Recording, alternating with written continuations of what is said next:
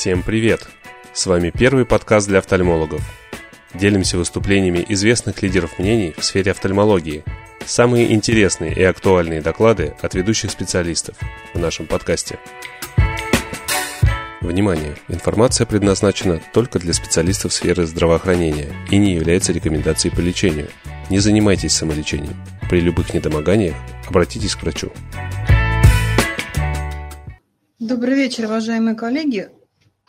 Мы сегодня поговорим о том э, новом, э, э, достаточно необычном видении, моем видении этого вопроса, которое сложилось, исходя из той категории пациентов и той клинической практики, которая вот диктует, собственно говоря, сама жизнь.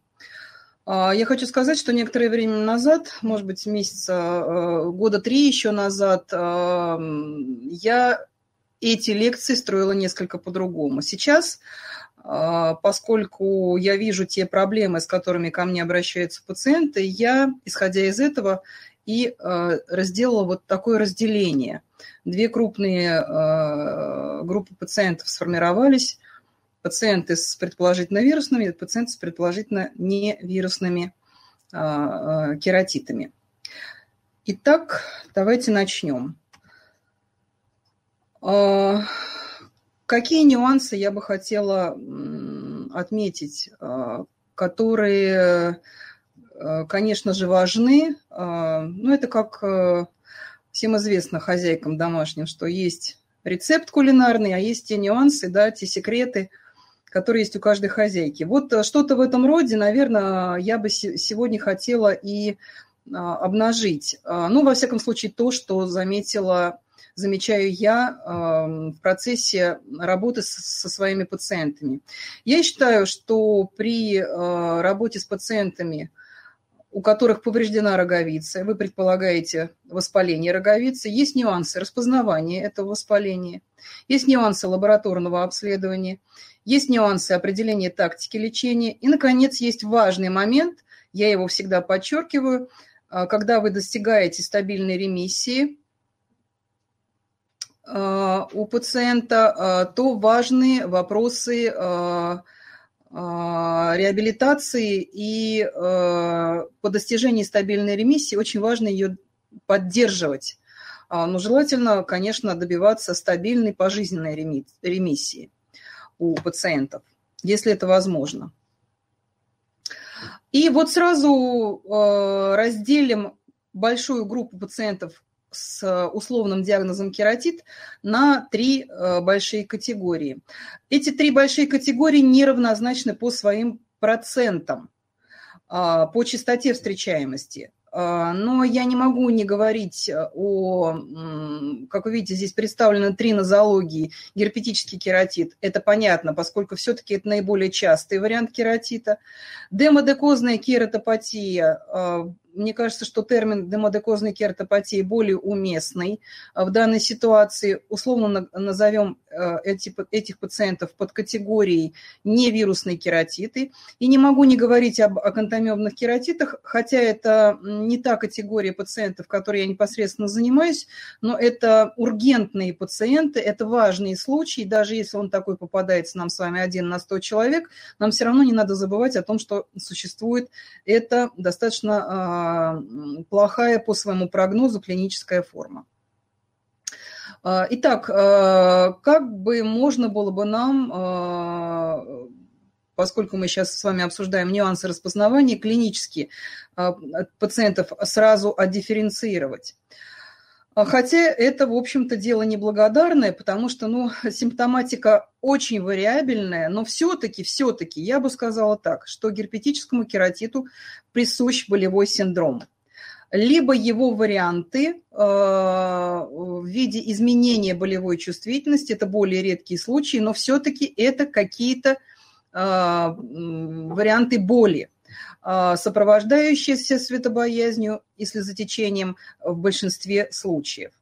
Что касается характеристики боли при демодекозной кератопатии. А, если раньше я бы считала, что каждый пациент с РЭР – это под вопросом пациент с а, герпетическими проблемами, то сейчас я склонна думать, что это недооцененная и недодиагностированная демодекозная кератопатия. Как вы видите, я здесь э, это описываю.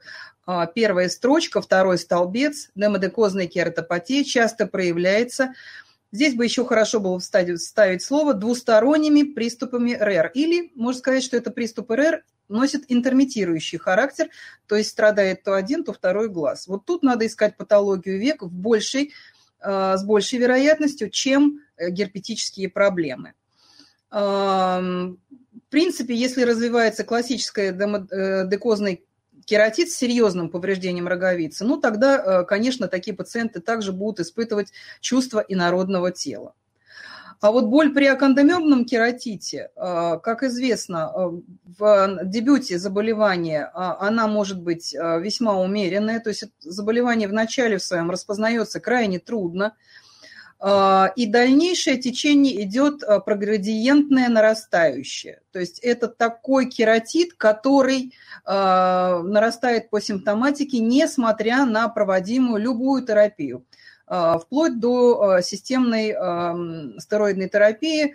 Вспомним достаточно давно произошедший клинический случай, я его представлю здесь в этой презентации, когда видно, что используются все средства вплоть до э, внутримышечного введения глюкокортикоидов, и несмотря на все это, болезнь имеет свое, свое э, развитие. И, э, к сожалению, это, конечно, такие случаи. Но мы в рамках в формате сегодняшнего доклада, конечно, проблему акантомебного кератита точно не решим. Но мы о нем вспомним. Э, по течению э, герпетическому кератиту, как вы видите, как и демодекозной кератопатии, присущи рецидивы и ремиссии. С той лишь разницей, что я еще раз подчеркну, герпетический кератит в основном своем заболевание монолатеральное – Герпес любит один глаз, это говорил еще профессор Каспаров, а, и а, это важный дифференциальный диагностический а, признак. Ну, что касается эффектов от терапии, в общем-то, нужно понимать, что если процесс в глазу обусловлен развитием активизации, точнее, герпетических вирусов, то э, мы должны ожидать эффект от аналогов нуклеозидов. Но надо при этом понимать, что аналоги нуклеозидов должны употребляться в адекватных дозах. Если у пациента с предположительно герпетическим кератитом вы назначаете 1 грамм ацикловира – или, а, допустим, что это дозировка 400 миллиграммов три раза в сутки, но это 1200 миллиграммов ацикловира, вот тут эффекта может не быть. То есть, когда я говорю, что есть эффект от аналогов нуклеозидов, я предполагаю, что вы пользуетесь повышенными максимальными дозами этих аналогов нуклеозидов. А, есть очень много пациентов, которые просто э, отвечают на этот вопрос прямо, что никакого никогда эффекта не наблюдали. Это тоже весьма помогает нам с вами эм, отдифференцировать эти два похожих состояния. А вот э, при демодекозной кератопатии у пациентов часто наступает хороший эффект от банальных слезозаместителей, корнеопротекторов и, что важно, от кортикостероидов, чего, как правило, не бывает при герпесе. Ну, во всяком случае, это очень спорный вопрос, что герпетический, при герпетическом кератите будет э, стабильно хороший эффект от стероидов. Временно будет, но стабильного э, э, эффекта, который вам позволит войти в стабильную ремиссию, не будет. Вот здесь скорее нужно склоняться к иной природе кератита. Ну и, как правило, нет никакого эффекта от аналогов нуклеозидов. Как э, в отношении акантомебного кератита, как вы видите, я подчеркиваю, как правило, нет эффекта ни от чего. Э, последняя строка. Кожный герпес. Очень спорный, с одной стороны, вопрос. С другой стороны, э, при герпетическом кератите есть такая четкая категория больных, у которых э, ярко выраженные кожные проявления герпеса, и они вам об этом говорят. Мимо этого пройти невозможно. Э, у таких больных герпетическую тему надо проработать до конца, то есть разобраться, принимают ли герпетические вирусы, э, имеют ли они значение для развития этого кератита – и э, для себя э, на этот вопрос ответить. Ну, при демодекозной кератопатии, конечно, могут вам встретиться такие пациенты, у которых активный кожный герпес, вот такое совпадение, и та, и другая патология в одном организме. В принципе, почему нет? Но все-таки мы, конечно, достаточно часто слышим от них ответ о том, что герпес, кожный герпес у них не, не активизирован. А вот при герпетическом кератите вам пациенты могут э, сказать, что да, и э, в последние годы перед развитием кератита в глазу э, герпес часто высыпал э, именно в носу, именно э, фациальный герпес э, беспокоил, это верхняя губа, щека и даже веки. И это, конечно, настраивает на герпетическую природу заболевания. А, ну, идем дальше, иначе мы просто не успеем разобрать а, достаточно обширный материал. Итак, повторимся, что герпетический кератит часто характеризуется поражением одного глаза, а, часто развивается на фоне активного кожного и фациального, то есть герпеса лица – но и может запросто на, развиться на фоне активного кожного герпеса абсолютно любой локализации. Как вы понимаете, э, если пациенту вы не задаете вопрос в отношении частоты рецидивирования у него, ну, скажем, ягодичного герпеса, почему нет, да, или герпеса кожи поясницы, он, в общем-то, и не свяжет эти две вещи воедино. А для него эти два процесса будут абсолютно раздельные. А для нас с вами э, это будет свидетельствовать э, о том, что кожный герпес, кожно-слизистый герпес герпес, то есть что, о том, что, в принципе, э, герпетические вирусы в организме активизированы, а это уже создает риск э, герпеса в глазу. У таких пациентов э, часто очень в анамнезе история рецидивирующего кератита, как-то мимо этих простых фактов мы тоже часто проходим э, стороной, э, но именно на одном глазу, на этом же самом. Вот когда вам пациент говорит, доктор, у меня была такая ситуация, но на другом глазу, вероятность э, э, герпетического кератита, честно говоря, в моем сознании снижается. Э, часто у этих пациентов имеется триггерный фактор. Ну, как задавать вопрос? Ведь тут очень важно от того, многое, получение информации очень во многом зависит от того, насколько, как, как вы зададите этот вопрос. Так вот, с чем связано развитие, с чем вы связываете развитие заболевания – во временном факторе нужно обязательно пациенту указать, чтобы он нам рассказал все, что с ним происходило на протяжении года до развития кератита. Вот если мы э, берем как минимум вот этот период времени, то здесь очень много событий, как, как выяснится, происходит. Здесь может пациент перевести, перенести какую-то системную э, хирургическое вмешательство.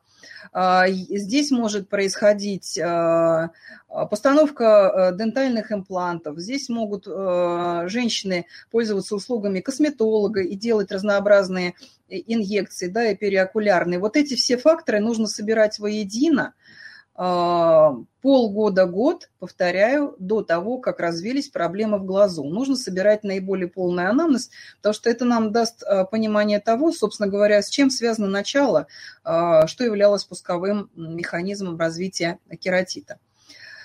Кроме тех нозологий, которые я рассмотрела на первой табличке, а, повторюсь, это был герпетический кератит, демодекозная кератопатия и кантомебный кератит. Но вот мне представляется, что это такие важные, значимые патологии, что может нам еще встретиться?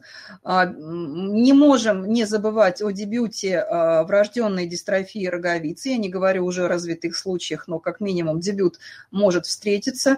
Кстати, коллеги, знаете, как-то так получилось, что в моей э, клинической практике таких пациентов вовсе не попалось.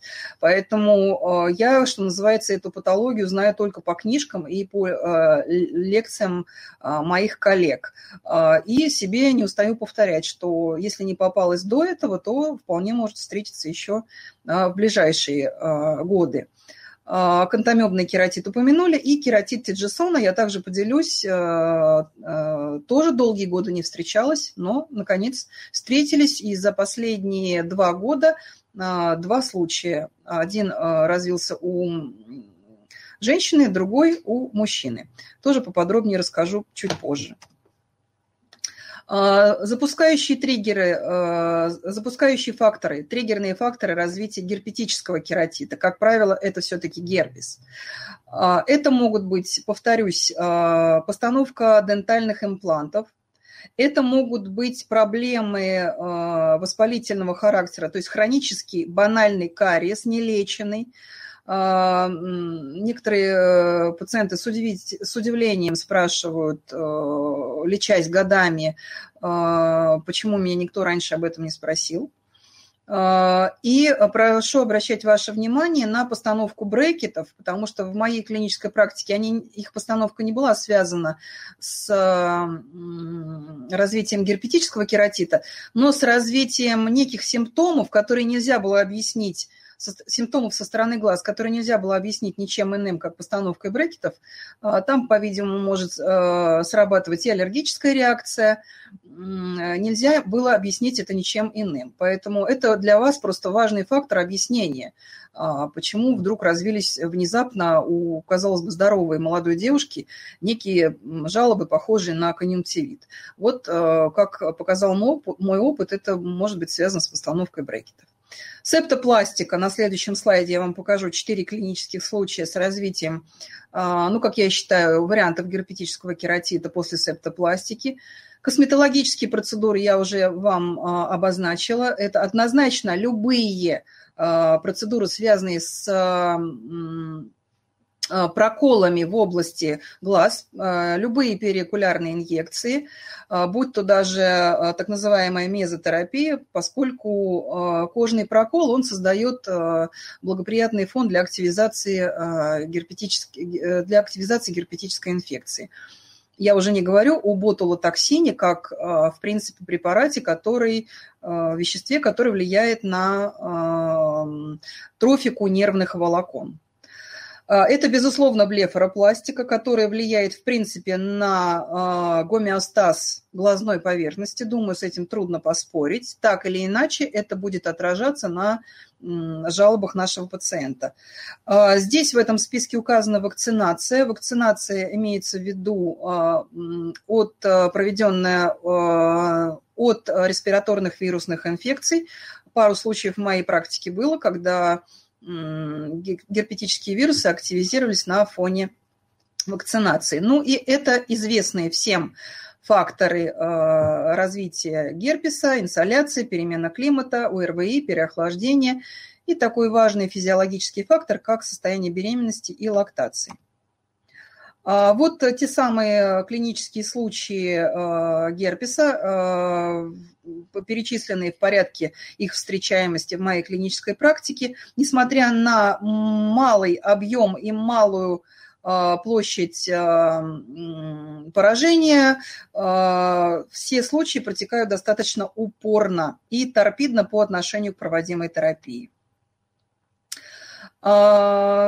В связи с тем, что э, узнавание, нюансы узнавания, э, как часто я вижу из тех пациентов, которые обращаются ко мне с, с консультативной помощью или с э, обращения, э, где я должна выступать, те клинические случаи, где я должна выступать в качестве некого эксперта, я хочу, хочу привести э, клинический пример, который наглядно характеризует, насколько а, активизация кожного герпеса важна а, в плане а, постановки диагноза герпетический кератит. Как вы видите, вот это состояние глаза при выписке из глазного стационара. И, в общем-то, врачи, которые выписали пациентку, немного развели руками, поскольку антибактериальную терапию они провели в полном объеме. А вот противовирусную терапию как-то сомневались, проводить ли. А, но я считаю, что здесь вот этот анамнез в плане рецидивирующего кожного герпеса поясничной области в течение 15 лет – это типичная, а, типичная активизация системной вирусной инфекции герпетической. То, что а, данная молодая пациентка находилась в послеродовом периоде, периоде лактации, также указывает на то, что здесь возможен герпес. Ну, достаточно спорный фактор, она оказалась еще HLA-B27 положительная. Когда мы ее обследовали, э, выявилась э, активность как минимум двух э, герпетических вирусов. Как вы видите, в моче выявился вирус ветрянки зостер. Небольшая активность, не очень высокая вируса Эпштейн-Бар в слюне. И да, доктора, я, к сожалению, не могу одновременно, прошу прощения, читать лекцию и отвечать на вопросы, просто э, мы тогда не выполним нашу основную программу, я прошу прощения. Э, и как вы видите, крайне высокая активность урогенитальных инфекций. Вот все эти компоненты, ну, можно сказать, что в данной ситуации целых пять патогенов проявили свою активность в организме, и назначенная этиотропная терапия сразу привели к критическому улучшению в состоянии глаза у данной пациентки. Что было назначено? Назначил, э, назначил это лечение э, смежный специалист, э, дерматовенеролог. Как вы видите, это полноценная противовирусная терапия – а, в дальнейшем была назначена еще а, полноценная противохламидийная терапия. А, местно мы ограничились назначением медриатика. Противовоспалительный препарат в данной ситуации это был бромфенак. И хилопарин комод как слезозаместитель бесконсервантный и одновременно корнеопротектор. И паренпоз два раза в день.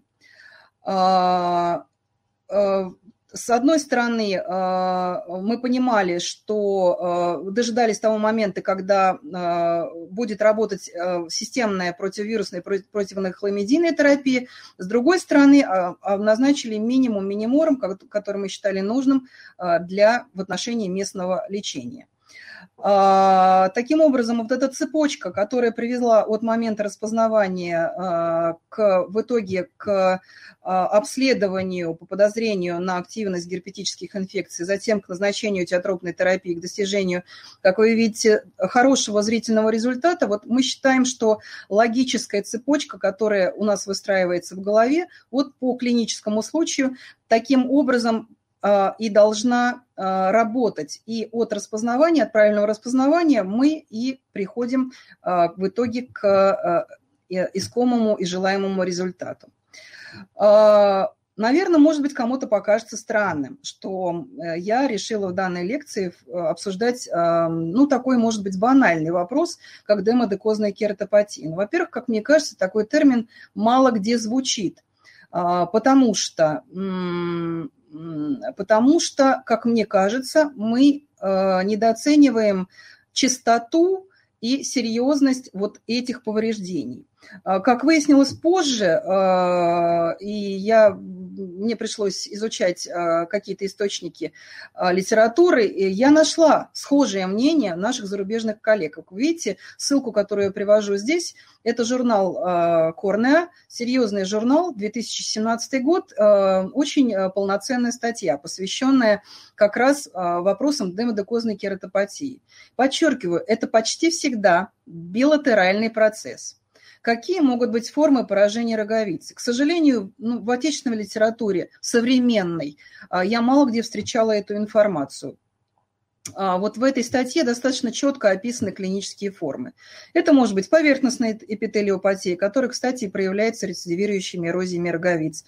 А, это э, и периферическая и центральная стромальная инфильтрация с невоваскуляризацией, которая, как я считаю, как раз и маскирует а, герпетический кератит. Это могут быть такие изменения, как э, лимбит, такой клинической формы, ну, такая клиническая форма вообще редко где звучит и редко где обсуждается. А, хотя вот, может быть, банальный демодекс как раз а, служит причиной развития этих состояний. Узелковые изменения а, поверх, глазной поверхности, склеральные узелки могут формироваться и вплоть до перфорации роговицы. И эти состояния, как мне кажется, мы тоже недооцениваем. Вот в этой же статье, а, что, собственно, я а, подчеркнула красным. А, я подчеркнула одну очень важную вещь. Все дело в том, что все пациенты, которые рассматриваются в статье, ранее процесс в роговице, кератит, был диагностирован как герпетический. В дальнейшем в дальнейшем пришли к тому, что этот процесс был обусловлен развитием клеща. И даже приведен клинический случай, в котором э, у девушки э, проведенная кератопластика когда-то, 10 лет назад, по поводу э, подозреваемого у нее герпетического кератита, на самом деле это была перфорация на фоне демодекоза. В дальнейшем на трансплантате развелась язва, и мы с вами можем это увидеть на слайде. И в дальнейшем э, лечение этой язвы не потребовало применения аналогов нуклеозидов, э, состояние купировали противодемодекозным курсом лечения. А, вот это мои несколько клинических случаев, когда пациенты приходили с поисками у себя герпетического кератита, желали обследоваться по полной программе на вирусы герпеса. Как вы видите, некоторые уже даже и обследовались, прежде чем обратиться ко мне, ну, для того, чтобы не терять время. А, в принципе, траектория пациентов бывает разная. А, поэтому а, в данной ситуации девушка пришла уже обследованная. А, как вы видите, я подчеркнула, что герпес-вирусы, активность их не обнаружена. У нее активны уреоплазма и микоплазма, то есть урогенитальные инфекции достаточно активны. Она, кстати, что укладывается в этот анамнез, страдает циститами. С чем она пришла ко мне? Она пришла ко мне с рецидивирующими эрозиями роговиц, которые возникли ни с того ни с сего. Вот просто с какого-то момента. А, у нее есть в анамнезе постановка брекетов, а, но она говорит о том, что брекеты эм, она поставила позже, чем возникли а, эти приступы рецидивирующих эрозии роговиц. Вот в отношении татуажа мы тоже проговорим. Это, в принципе, фактор риска сокращение количества мейбомиевых желез. Это тоже лично для меня была новая информация. Поэтому я подчеркнула э, все эти моменты. Э, как вы видите, э, у нас и признаки муфтообразования у корней ресниц, и татуаж, и живой клещ в, огром... в достаточно большом количестве значительном, который я расценила как а, вот процесс, который у нее идет, а, расценила как демодекозную кератопатию, как ее вариант. Вот это интересный тоже клинический случай, такое смешение инфекций. Этот молодой человек не, не, за, незадолго до обращения к офтальмологу перенес ветрянку, хотя ему уже э, в районе 15 или 16 лет. А, ну, как вы видите, здесь э, не нужно быть офтальмологом, чтобы обратить внимание на такие розовые веки, э, хронически активный демодекозный блефорит. Он, собственно говоря, обращил, обратился с жалобами на вот это узелковое образование в области лимба. И такой, в общем-то, лимбит, эписклерит в данной ситуации – а, я э, обратила внимание, опять-таки, на характерные изменения корней ресниц, э, взяла анализ, тут же микроскопировала и получила большое э, количество клеща. Но надо сказать, что здесь вот узелковые изменения склеры могут быть обусловлены совместным действием и э, размножения э, демодекса, и вот этими постветряночными изменениями, потому что вирус ветрянки зостер, он вызывает такое глазное поражение, как склерокератит. Не скажу, что здесь вариант склерокератита, но именно склера страдает при активизации вируса ветрянки зостер. Еще аналогичный случай, когда девушка ко мне приехала из Нальчика, и рассказала историю э, лечения на протяжении последних э, четырех лет ежегодных обострений двустороннего герпетического кератита.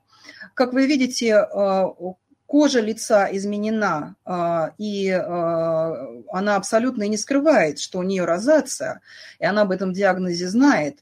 Лечение розация кожи лица она проводит, а вот лечение век, санацию век не проводила никогда. Тем не менее, ежегодно ее лечат от обострения двустороннего герпетического кератита. Я расценила эту ситуацию так же, как демодекозную кератопатию, эм, и обнаружила у нее клеща, и, в общем-то, эти э, так называемые приступы кератита, рецидива, прекратились. В отношении татуажа нашла э, для вас достаточно интересную статью ну, может быть, это просто повод для размышления. А, Все же, а, и это журнал, опять-таки, Корнея, 2017 год, здесь просто, может быть, не видно. На слайде полностью татуаж век вызывает сокращение количества мебомиевых желез со временем, а вы знаете, что пациентки всегда говорят нам такую вещь, такую фразу, что при приеме, что ну, при чем здесь татуаж? Вот вы мне задаете вопрос. Я всегда задаю вопрос. Делали татуаж? Да, делали. Но делала же я его очень давно. Но, по-видимому, этот процесс, конечно, занимает годы. Сокращение количества мебомиевых желез происходит не сразу, не вдруг. А, и а, развиваются какие-то проблемы на глазной поверхности, которые в дальнейшем могут маскировать нам картину кератита. А, достаточно интересный клинический случай, пример того, как в жизни все бывает а, смешано. А, и у пациента крайне много факторов может быть может влиять на развитие патологии глаз. Вот в данном клиническом случае я даже вам не могу четко сформулировать диагноз, но все-таки, все-таки скорее бы можно было бы отнести данное состояние к воспалительно-трофическим изменениям, не в меньшей степени обусловленным и активностью клеща. Вот с моей точки зрения именно патология век обусловлена, обусловлена, обусловила в данной ситуации декомпенсацию состояния роговицы.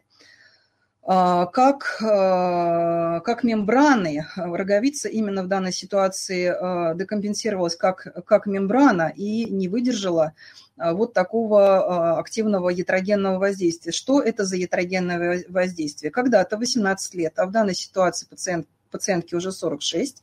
18 лет ей была произведена радиальная кератотомия на обоих глазах. В районе 40 лет, поскольку у нее развилась миопическая рефракция, небольшая, она обратилась к лазерному хирургу, который провел ей двустороннюю, двустороннюю кераторефракционную операцию, лазик, а, а, и а, после которой на одном глазу, на левом глазу возник опять, ну, трудно сказать, он постоперационный или, так сказать, естественного развития, астигматизм миопический, по поводу был, чего был произведен второй повторный лазик на левом глазу. А правый глаз решили оставить в покое. Я вам сфотографировала а, монитор ке, а, автора кератометрии. А, вы видите, что на правом глазу а, у нас осталась сфера минус 2 и достаточно значительный цилиндр, минус 1,75. А, я рискну предположить, что то же самое было слева. Слева ситуация по коррекции рефракции. То есть операция это, наверное, достигла своей цели. Сфера плюс 0,25, цилиндр минус 0,75. А, и все было бы ничего. А, какое-то время состояние глаз оставалось стабильным. Через некоторое время пациентка осуществила обратилась к пластическому хирургу и осуществила двустороннюю а, кератопластику. После этого какой-то период времени все было спокойно, а вот потом пациентка заболела острой респираторной вирусной инфекцией. После чего поняла, что у нее банально снизилось зрение, и а, она ничего не видит а, двумя глазами. С чем она обращалась и к пластическому хирургу, который сказал, что, в общем-то, его, с, его стороны работа была сделана э, хорошо. Э, лазерному хирургу, который тоже э, в данной ситуации ей никак не мог помочь, э, она обратилась ко мне на консультацию с вопросом о том, насколько герпетические вирусы, а она страдает лабиальным герпесом, могут э, в данной ситуации играть роль такого эм, патогенного фактора в развитии патологии роговицы. Я немножко попозже покажу эм, буквально через слайд, как выглядит э, картинка, э, как биомикроскопическая картина роговицы при окрашивании флюоресценом натрием. Э, честно, абсолютно честно пациентка была обследована на все герпетические вирусы. Как вы видите, нигде ничего не было обнаружено. Это еще один, кстати говоря, довод в пользу того, что в пользу того, что мы все являемся носителями герпетических вирусов, но а, они могут у нас быть в разной а, степени активности. А, все анализы отрицательные. Я у этой пациентки микроскопировала ресницы и обнаружила живого клеща. А, что касается окрашивания поверхности, глазной поверхности флюоресцентным натрием, то с левой стороны, там, где а, кераторефракционная операция была проведена дважды, ситуация хуже. Там больше площади окрашивания и зоны окрашивания. С правой стороны эта зона окрашивания фактически представляет собой один очаг. А, и, как вы видите, у пациентки также татуаж – муфты у корней ресниц. И, между прочим, когда я задала вопрос, кто-нибудь искал у вас клеща а, ресничного, она сказала, что да, искали, она была направлена в кожно-венерологический диспансер, но клеща не обнаружили. А, это к вопросу о том, что когда нам что-то пациенты сообщают о том, что у них что-то где-то не обнаружено, это не всегда бывает так.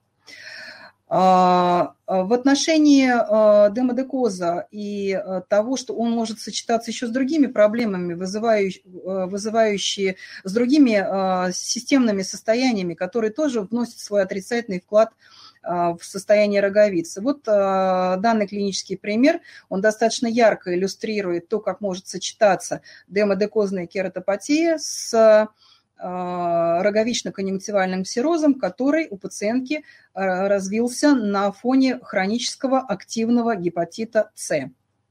Вот такой а, двойной вклад в проблемы роговицы, и ситуация здесь была достаточно серьезная. Пациентка была ежегодно вакцинирована от а, герпетического кератита, ну, то есть была, проводилась просто противогерпетическая вакцинация, и каждый раз а, после этой вакцинации получали ухудшение состояния. Один раз даже пациентка была вынуждена госпитализироваться, госпитализироваться в стационар.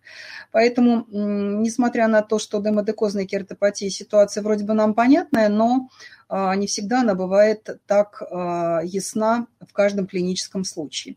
Что касается того лечения, которое а, я, как правило, назначаю, это всегда бывает курс санации век, который пациент проводит на протяжении полутора-двух месяцев.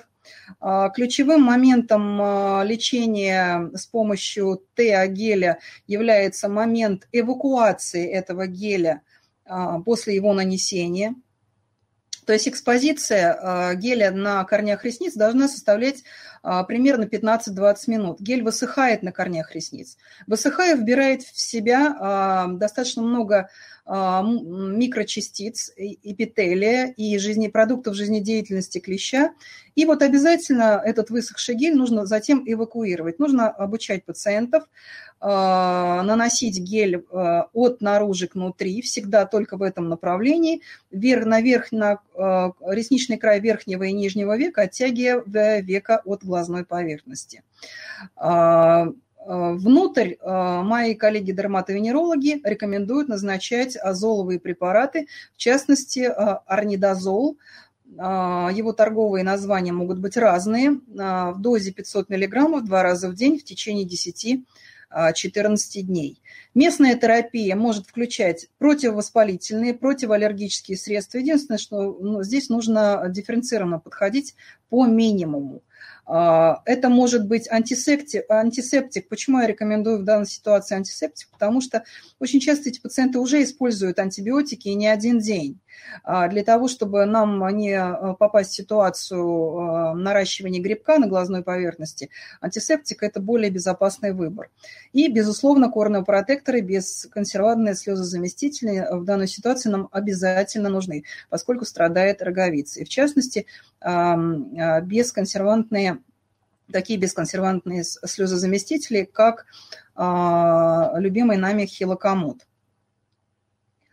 А, вот вспомним этот случай. А, в моей клинической практике это был а, единственный случай, когда мне привезли на консультацию молодого пациента, и, как вы видите, уже читая выписку, мы видим, что он дважды находился на стационарном лечении в отделении. А если мы с вами пробежимся глазами по списку препаратов, которые ему были назначены, то мы увидим, что начали с полудана. То есть идея была первоначальная, а, безусловно, герпетический кератит, а вот в дальнейшем полудан офтальмоферон, зергангель еще, который существовал в то время, а, затем присоединили ацикловир со временем, а потом и перешли на внутримышечный преднизолон. И, в принципе, наблюдалось типичное проградиентное течение, неуклонное, с ухудшением. Молодой человек приехал, держась за глаз – что говорило о выраженном болевом синдроме, и, к сожалению, в этой ситуации а, он сам спровоцировал развитие кератита, поскольку самостоятельно купил ортокератологические контактные линзы а, и нарушил режим их ношения. Вот так может выглядеть, это снимки разных глаз одного и того же пациента, так может выглядеть дебют врожденной дистрофии роговицы, в частности, э, дистрофии базальной мембраны эпителия. А, Все дело в том, что, подчеркну, что дебют врожденной роговичной дистрофии может выглядеть в виде рецидивирующей эрозии роговиц и даже может наблюдаться покраснение глаз. Для этих состояний характерна семейный анамнез, то есть нужно смотреть родственников, если у вас есть такое подозрение, старшее, младшее поколение, СИПСов обследовать, а, для а, врожденных а, дистрофий роговиц характерно отсутствие развития васкуляризации. И вот тот самый пресловутый двусторонний кератит Тиджисона, который мне попался в клинической практике, и вслед за ним по закону парных случаев через год примерно мне встретился второй пациент с таким же диагнозом. А, природа этого заболевания не отчетлива, но, как вы видите, поскольку я всех пациентов а, честно обследую на активность герпетических вирусов, это один из этапов а, нашей работы с пациентами, в данной ситуации активности вирусов у пациентки не обнаружено. А то, как у нее протекало это заболевание – без первичных признаков. Дело в том, что она пришла с диагнозом рецидивирующий аденовирусный а, кератоконъюнктивит, то есть рецидивирующий стромальный а, кератит якобы после перенесенного аденовирусного кератоконъюнктивита. Так вот, в анамнезе никакого конъюнктивита не было, не было эпизода красных воспаленных глаз. Состояние сразу стало протекать как кератит. А, причем с болевым синдромом. А, и вот такое двустороннее симметричное поражение, а, которое вы видите, как представлено на слайде, оно характерно для кератита Тиджисона. Примечательно, э, что пациентка HLA B27 положительно. Это может ни о чем не говорить, а может создавать некий фон – патологический для развития кератита Тиджисона. И примечательно то, что демодекс также не был у нее обнаружен. То есть, в принципе, все остальные причины инфекционные были исключены. А, я бы сказала так, что если перед вами сложный пациент, не обследованный до конца, а, или даже, как я вам а, уже говорила, банальная вещь, микроскопия ресниц была сделана, но вы не уверены в том, что качество этого обследования было надлежащее. Обследуйте пациента по максимуму. К сожалению, иногда приходится некоторые анализы повторять. А, и хочу сказать, что воспалительные заболевания полиэтиологичны, они могут вбирать в себя а, весь а, анамнез, весь предыдущий анамнез, коморбидный фон сюда может включаться и вносить свой вклад, триггеры могут а, вносить свой вклад. Поэтому в данной ситуации, при ситуации недообследованного пациента, нам заново приходится исключать активность ревмопроб, запрашивать у пациента свежие анализы крови и мочи, а, работать насколько позволяет а, ваши лабораторные возможности а, над проблемой герпетических и урогенитальных инфекций. Безусловно, исключать туберкулезную инфекцию и саркоидоз. А, присматриваться, насколько это позволяет ваши, а, ваше время работы с пациентов к, с, этим, с этими пациентами к аллергологическому статусу, как минимум повышение катионного и эзинофильного белка и общего иммуноглобулина Е или одного из этих показателей а, может нас настроить на то, что у пациента измененный аллергологический фон. И в данной ситуации нужно тоже с этим разбираться. Ну, такие простые банальные вещи, как обзорный снимок всех корней зубов с исключением э, проблем воспалительных полости рта, и э, компьютерная томография придаточных пазух ноза тоже может дать нам некую информацию, в частности, в отношении э, кист э, придаточных пазух носа, которые также могут провоцировать нек, некие заболевания глаз. В отношении исследования, обследования пациентов на герпетические вирусы, я хочу сказать, что иммуноферментный анализ, который традиционно а, проводится, дает нам только ориентировочное представление о противогерпетическом иммунитете. А, если вы его делаете все-таки, у вас нет других возможностей, и, а, может быть, эта информация будет вам полезной, а, запрашивайте лабораторию в отношении возможности проведения определения антител к ранним инфекционным белкам. В англоязычной литературе этот термин звучит как early antigens или EA иммуноглобулины G. А, в случае вируса Эпштейн-Бар это капсидные иммуноглобулины класса G. Вот эти ранние белки, в случае их повышения, мы можем говорить о том, что герпес-вирусная инфекция активна, если у нас нет возможности ПЦР. А, провести. А, к сожалению, разные лаборатории имеют разные возможности в отношении обследования на герпетические инфекции. А, и вот, опять-таки, печаль состоит в том, что большинство лабораторий есть только возможность обследования на антител к вирусу простого герпеса и к цитомегаловирусу. А ведь герпес вирусов, как мы знаем, 7 патологичных для глаза. Вот просто это имейте в виду, что есть еще и другие герпетические вирусы, которые нам, э, информация о которых нам крайне необходима. А вот в отношении полимеразной цепной реакции здесь есть свои нюансы. А, с одной стороны, я всегда говорю на своих лекциях о том, что а, если у нас есть такая возможность, мы обследуем слезу, слюну, кровь и мочу, а, мы смотрим вирусы количественно, с другой стороны, есть такой определенный нюанс. Некоторые вирусы, в частности вирус Эпштейн-Бар и герпес вирус человека шестого типа, подчас сидят так глубоко интрацеллюлярно, что они при первичных анализах не определяются. На клинических случаях я вам покажу, как это может выглядеть в клинике. А, а, наиболее часто герпетические вирусы определяются в слюне и в моче. И, как мне кажется, это не случайно, поскольку а, ротовая полость, в принципе, является резервуаром для размножения герпетических вирусов.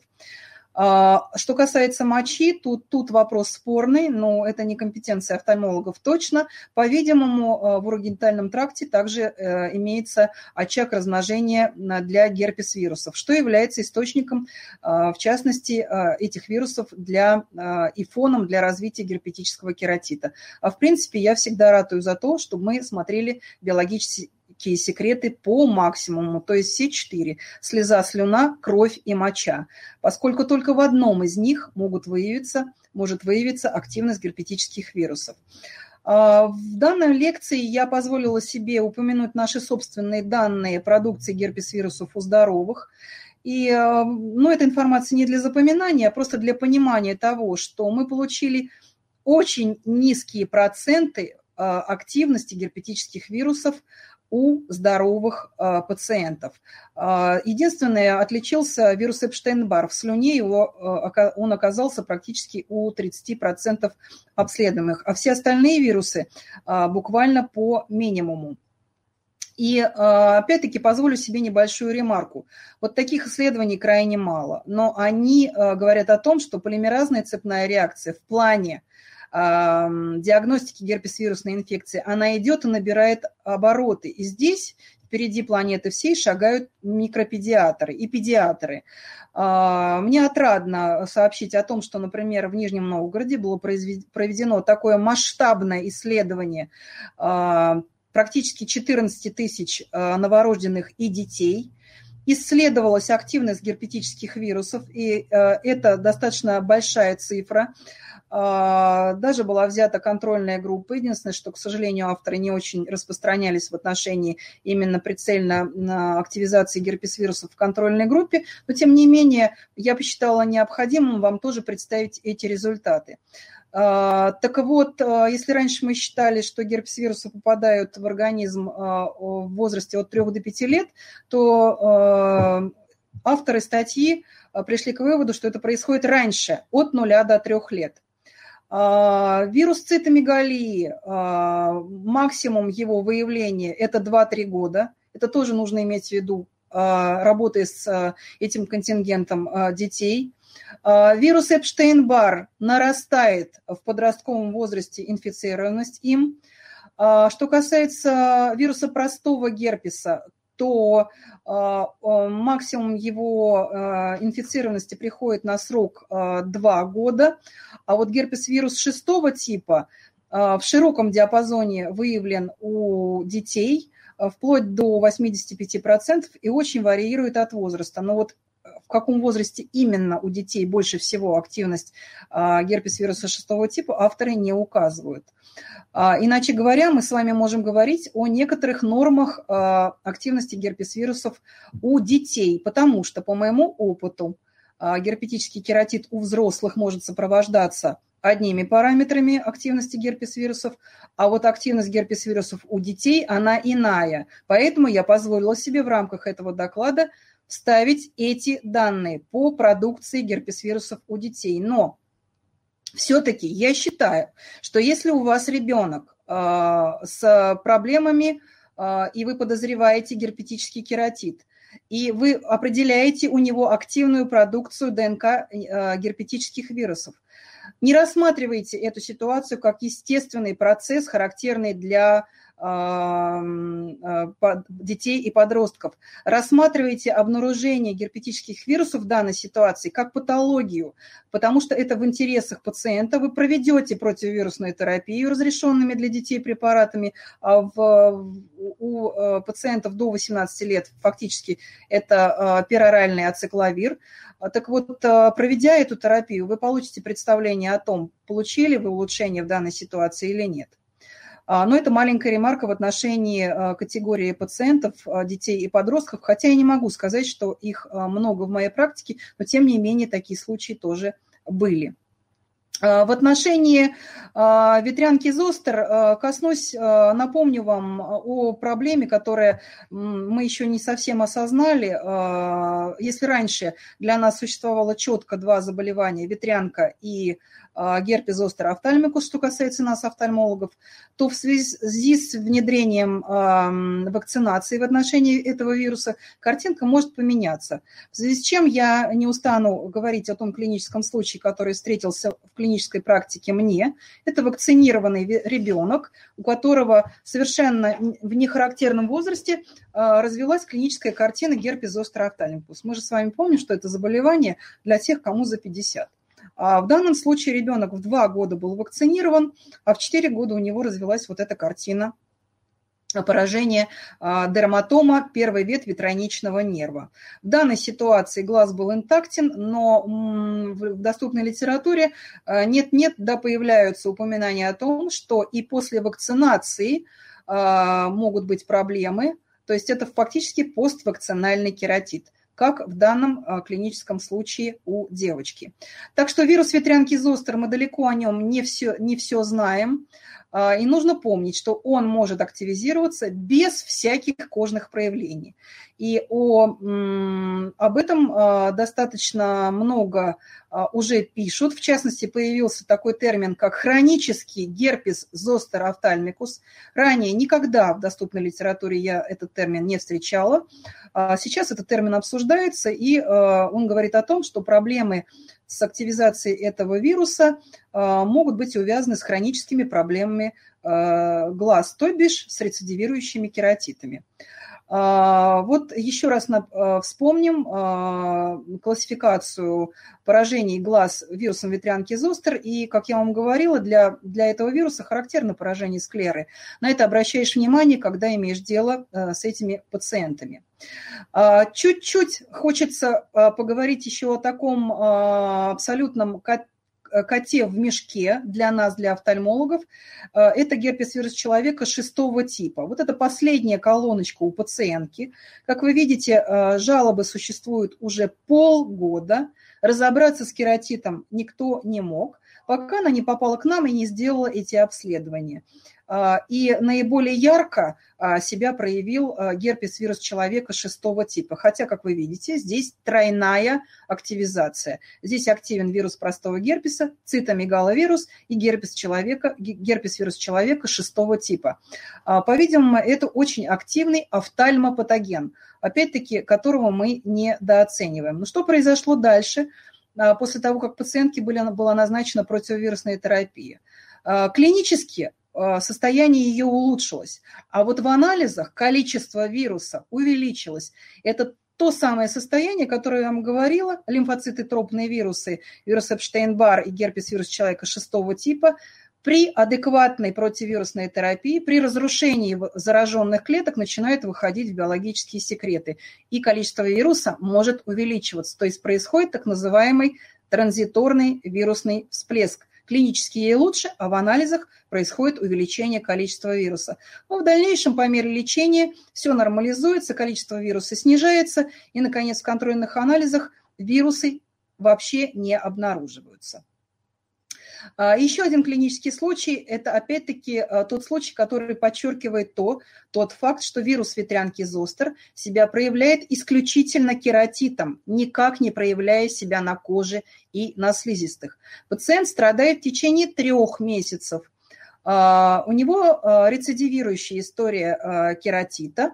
В данной ситуации у пациента центральной оптической зоне вот такой эм, стромальный инфильтрат с округлым изъязвлением на поверхности. Никаких кожных высыпаний пациент не отмечает. Мы его обследуем и обнаруживаем у него и активность вируса ветрянки зостер, и активность цитомегаловируса, и активность того же самого герпес-вируса человека шестого типа.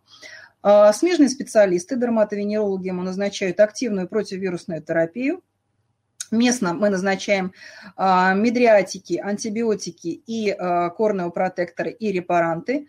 А, и спустя три недели анализы нормализуются, но вот клиническое выздоровление в данной ситуации еще длилось достаточно долго, и только через три месяца мы получили желаемый зрительный результат, и в настоящее, настоящему времени он уже три года в стабильной ремиссии что говорит о том, что мы нажали на правильную кнопку. Для того, чтобы нам, офтальмологам, было понятно, как, э, кто э, главный э, среди герпетических вирусов, я придумала вот такую картинку. А, и вы видите, что подводная часть айсберга – это вирусы цитомегалии, вирус Эпштейн-Барра, герпес-вирус человека 6 и 7 типов. А вот а, те вирусы, которые мы считали ранее главными, ВПГ и ВВЗ, они просто играют роль так называемых поверхностных маркеров активизации более глубоких, более серьезных лимфоцитотропных вирусов. Поэтому, конечно же, одним граммом ацикловира мы с вами никак не, не справимся. Нам нужны с вами повышенные дозы противовирусных препаратов. А, эти рекомендации мы изложили а, в статье, которая называется «Клиника, диагностика и терапия герпетического кератита». Не будем подробно на этом останавливаться. Единственное, что я хотел бы а, подчеркнуть, что в принципе для удобства понимание того, в какой стадии находится пациент, нужно понимать, что различаются три стадии герпетического кератита. Стадия активная, в которой мы с вами употребляем максимальные дозы. стадия реконвалесценции, где мы с вами дозы противовирусных препаратов снижаем, а, и, наконец, существует стадия ремиссии, где мы с вами можем давать минимальные поддерживающие дозы. Но нужно еще помнить, что э, компонентами адекватной противовирусной терапии являются также внутривенные и внутримышечные иммуноглобулины и рекомбинантные интерфероны системно и местно. А что касается местной терапии а, герпетических кератитов, то я бы сказала, что медриатики, безусловно, нужны. Встречаются порой пациенты, которые и не знают такого слова, а, и почему-то им медриатики не назначаются. Медриатики значительно облегчают клиническое состояние. Если назначать НПВС, нужно понимать, для чего назначать у них НПВС. Я считаю, что основной, основным основной мотивацией к назначению НПВС у таких пациентов является купирование явлений циклита. А, нужно ли назначать антибиотики или не нужно? Антибиотики анти, или антисептики а, – это зависит от каждого конкретного случая, для того, чтобы нам с вами не провоцировать развитие грибковых проблем. Глюкокортикоидная терапия, практически ей не пользуюсь в виде инстилляций, а, но приходилось применять эту терапию в виде периокулярных инъекций. Это терапия отчаяния, потому что, поскольку это тяжелые пациенты, у которых а, не удается справиться без а, глюкокортикоидов, но эта терапия всегда происходит на фоне поддерживающей адекватной системной противовирусной терапии. Ну и, наконец, репаранты. Почему именно хилопарин комод здесь может быть препаратом выбора я поговорю, рассказав о наших лабораторных экспериментах. А, и почему эта комбинация именно хилопарин, комод и а, глазной мази парен-пос, поскольку а, здесь ключевую роль будет играть, будут играть противовирусные свойства именно самого гепарина в составе этих препаратов. Для того, чтобы нам определить, насколько уместно вообще говорить о противовирусных свойствах гепарина, я скажу такую вещь, что мы сами а, а, ради научного интереса провели а, лабораторный эксперимент инвитро. Мы заразили культуру клеток вирусом простого герпеса первого типа и добавили в опытную чашку Петри Э, инстилляции хилопарина. А, в контроле количество вируса в культуре не уменьшилось. А вот э, в той планшете, где мы добавили, куда мы добавили а, хилопарин, количество вируса сократилось на практически на 37%. Вот такое значительное сокращение, а, снижение вирусной нагрузки а, свидетельствует о том, а, это впервые для нас свидетельство, было свидетельство того, что на самом деле того количества гепарина, которое, которое находится в составе хилопарин комод, достаточно для того, чтобы осуществлять определенный подавляющий противовирусный эффект. Эксперимент был нами проведен а, повторная серия экспериментов, где мы уже сравнили, а, насколько вот такой противовирусный эффект может а, оказывать сама гиалуроновая кислота. Мы взяли практически чистую гиалуроновую кислоту в составе препарата Хиломакс Комод – и сравнили с э, действием э, хилопарин комода. Э, выяснилось, что на культуру клеток никак не повлияло добавление хиломакс комода. То есть чистая гиалуроновая кислота не обладает противовирусным эффектом, но свой эффект подавления вируса повторил препарат хилопарин комод, что позволяет нам надеяться и мыслить, что и в клинике инвиво у пациентов на глазной поверхности этот препарат также будет проявлять свои противовирусные, определенные свои э, противовирусные свойства. А, не нужно забывать, что пациенты в стадии ремиссии также нуждаются в нашем с вами а, в нашей с вами курации. Пациенты должны понимать, что для поддержания чистой, красивой и прозрачной роговицы они должны поддерживать веки в надлежащем состоянии. И, безусловно, они нуждаются в слезозаместительной терапии, пролонгированной, а то и порой пожизненной, а, для того, чтобы а, профилактировать сухие отрывы а, эпителия при движении век. Это очень важно для профилактики банальных вот таких травматических рецидивов герпетического кератита. Ну, на этом, доктора, мы с вами завершим данную тематику. Это был первый подкаст для офтальмологов. Подписывайтесь на нас и будьте в курсе актуальных тенденций и методов лечения в офтальмологии.